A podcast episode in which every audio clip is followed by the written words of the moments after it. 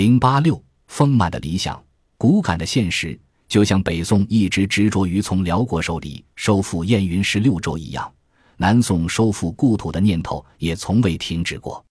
这种执念甚至影响了其对形势的判断，有的是对自己，有的是对敌人。十三世纪初，宋经经过几十年的和平相处之后，战火重燃。首先挑起战端的是南宋。金国此时的皇帝是金章宗，南宋是宋宁宗。章宗对之前与宋朝的稳定关系比较满意，遵守着双方签订的议和条款。他经常告诫大臣要保持与南宋和平相处的局面。在派使者去南宋前，他往往亲自召见，叮嘱这些人要谨慎从事，不要在宋人面前流露出以势压人的神态，以免刺激到南宋。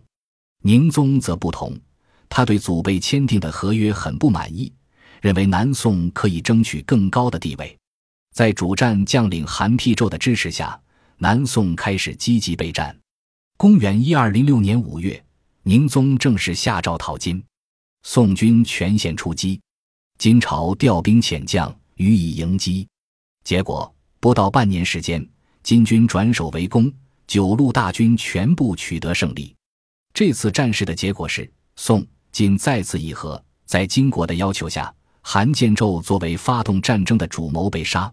宋继续对金称职，岁币增加到三十万。同时赔偿金国军费三百万两白银。事后，宋宁宗曾说过：“恢复岂非美事，但不量力耳。”事实上，这的确是一次既不知己也不知彼的军事行动。所谓“大势已去，大事难成”，这段纷争往事中，终究是军事实力最强者成了赢家。